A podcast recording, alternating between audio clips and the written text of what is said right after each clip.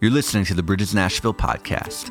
Bridges is a house church movement meeting in homes all across Music City. To find a house church near you or to find other ways to support or get involved, go to bridgesnashville.com. Well, greetings and happy Thanksgiving weekend to you from wherever you're watching. I'm coming to you from Pawleys Island in South Carolina. Uh, my family came down here to spend some time with some of our family, and I'm hoping it becomes a tradition. But anytime I get out to the beach or in nature, I'm just reminded of how big God is, how powerful God is, and how much God loves us.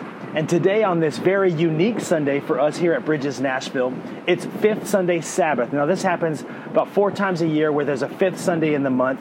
And it's a day for all of us to just focus on God's goodness, rest in His presence, and get a reality check. I think that's what we need right now. We need a reality check to know that God has way more going on than what meets the eye.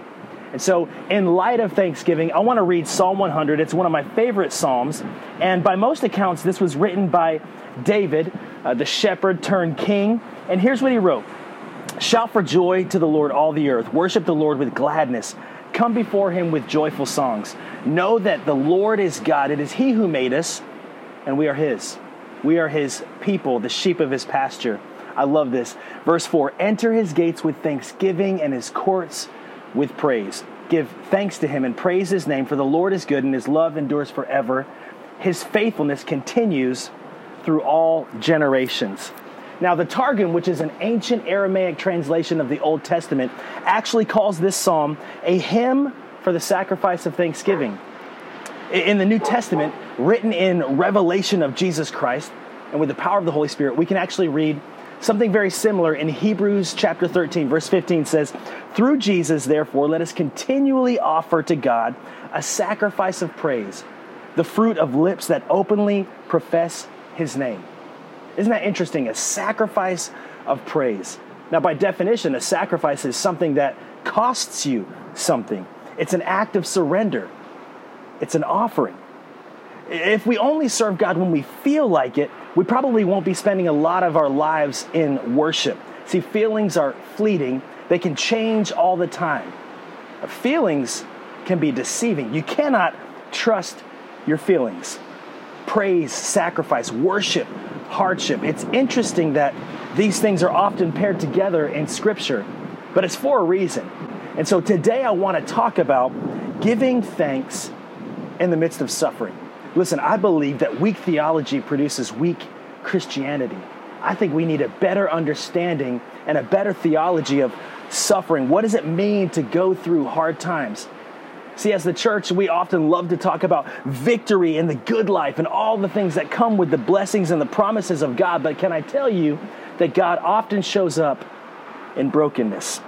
I've talked to so many uh, believers right now who are questioning their faith. Some are walking away from the church, others are turning away from God. And let me tell you, right now is not the time to back out of your faith. Now is the time to lean in to the goodness of God. You can't trust your feelings, but you can adjust your focus. I'm here at the beach, and uh, it's November, and so it's a little bit chilly but I can remember a conversation from just a couple days ago. I was out on the beach with a cup of coffee in the morning, spending some time in prayer, and another couple walked out onto the beach and they started complaining about the weather. Oh, it's so cold out here. And somebody once said, uh, it, it doesn't feel like the beach. Isn't that interesting? My toes were buried in the sand. I'm staring out at the ocean as the sunlight is hitting the water. This is the beach. But somebody said, This doesn't feel like the beach. And this is why we can't trust our feelings. See, you can focus on the temperature setting, or you can focus on the setting itself. Uh, right now in our world, it is so easy, isn't it, for us to lose our focus as followers of Christ. And we can let the letdowns of life overshadow the goodness of God. Uh, plans probably didn't pan out the way you thought they would, in 2020. Listen, Sarah and I earlier this year celebrated 15 years of marriage. I was in the middle of preparing this amazing trip to Mexico to celebrate all of that time that we spent together. And then the pandemic hit, and I had to cancel that trip, and we ended up going to a steakhouse in Cool Springs. It was still a pretty good time, but I had to adjust my plans. And here's what I'm trying to say. Uh, instead of looking at what you've had to adjust this year as a negative outcome, maybe we can view it as a positive potential opportunity.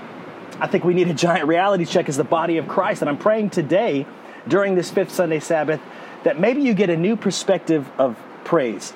That through worship today and intentionally setting your hearts and minds on Christ, you'll find the hope and joy that comes with Him.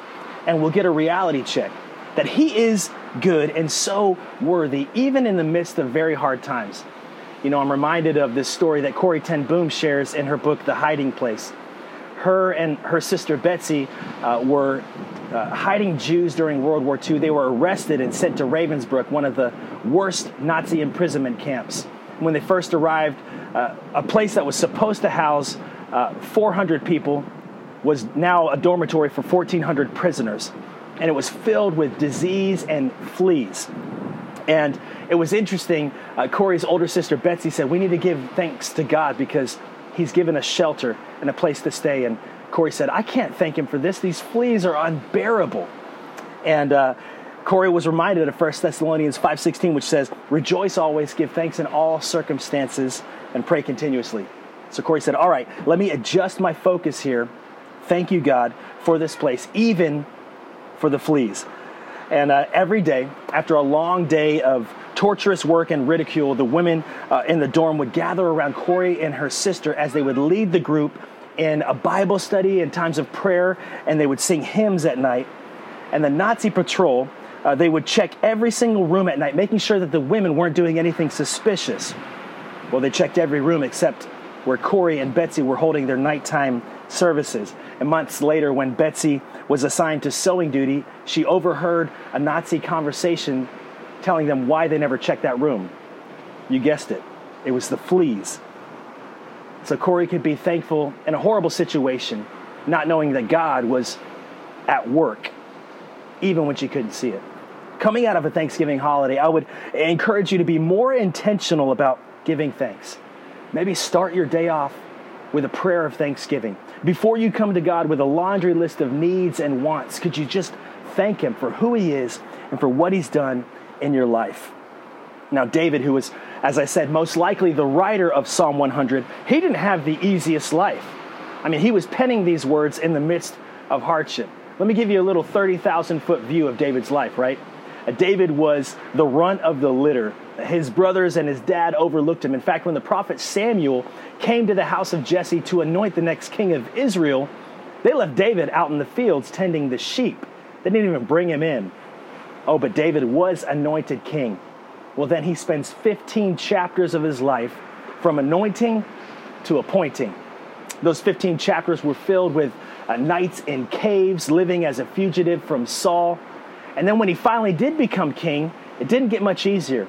David faced family betrayals, he faced family divisions, loss, and bouts of depression. And yet, through all of those hardships, David continuously came back to the Lord with a heart of thanksgiving rooted in praise and worship. And I want you to know that today, even in hard times, even when it's not clear what's up ahead, even when life takes a giant left turn, and I think we can all say in 2020 it's taken one of those left turns, but we can choose worship we can give thanks because God is always worthy and his promises are still good. His promises are still good. You know, one of his promises that was uh, all throughout the Old Testament, and then Jesus continuously talked about this promise. It was the leaving of the Holy Spirit. And with the Holy Spirit comes the fruit of the Spirit. Now, you know, I love to talk about the Holy Spirit, I love to talk about the fruit of the Spirit. But listen to this the fruit of the Spirit often grows in the soil of suffering. Can I say that again? The fruit of the Spirit often grows in the soil of suffering. What do I mean by that? Well, let's look at some of the fruits of the Spirit. Love. When is it ever easy to love people? Joy. Now, James said to count it all joy when we face trials and sufferings of all kind. Peace. Well, John 16 33, Jesus said, I have said these things to you that in me you may have peace in the world you will have many trials and sorrows. Patience, well, the very word suggests that it's going to be hard to grow that fruit of the Spirit. Romans 12 12 says to be patient in affliction. I could go on and on. The fruit of the Spirit often grows in the soil of suffering. Most of the time, our character is going to be shaped in the hard times, right? It's the hard times that reveal your heart and reveal your true faith. When you face hardship, is not the time to run from your faith, it's your, the time to run to the Father. When you feel hurt, angry, confused, anxious, these are not times to question if God exists. These are times to bring your questions to the God of existence. Job is a prime example. Uh, many scholars believe that Job was actually the first book ever written of the Old Testament. And in Job chapter 1, you get a serious glimpse of a bad day. I mean, you think you're having a hard time, read Job chapter 1. It'll give you a little perspective. He loses everything. And yet his response is very interesting. In Job chapter 1 verse 20 it says, Job got to his feet, ripped his robe, shaved his head, then fell to the ground and worshiped. His response was praise. And through the trials and the hard times and the suffering, if you can respond in worship and in thanksgiving, it'll give you a reality check that this is not the end. This is not the finish line. God has more. So let's bring a sacrifice of praise and enter his courts with thanksgiving in our hearts. As we continue to worship this morning, I want you to know from Psalm 100, we almost get this picture that praise is a catapult into the presence of God. I'll enter your courts with thanksgiving in my heart. I'll enter your gates with praise. Isn't it amazing that wherever you are right now, you can take a focus of worship and enter the presence of God? I would encourage you to lift your hands as the psalmist often wrote about. This is a sign of surrender. Or maybe bow down on the ground from wherever you're watching or close your eyes, whatever you have to do to focus your heart and mind on the goodness of God today.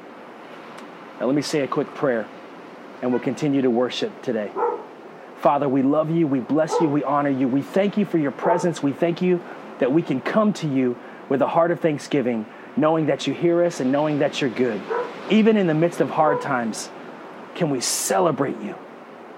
Can you adjust our focus today? Lord, for anyone who's suffering, for anyone who's going through really difficult times right now, would you meet them with your presence today? And if anybody's watching that has never made their step of faith, maybe you've never put your hope in Christ, today's your opportunity. I would love for you to reach out to me, shoot me an email.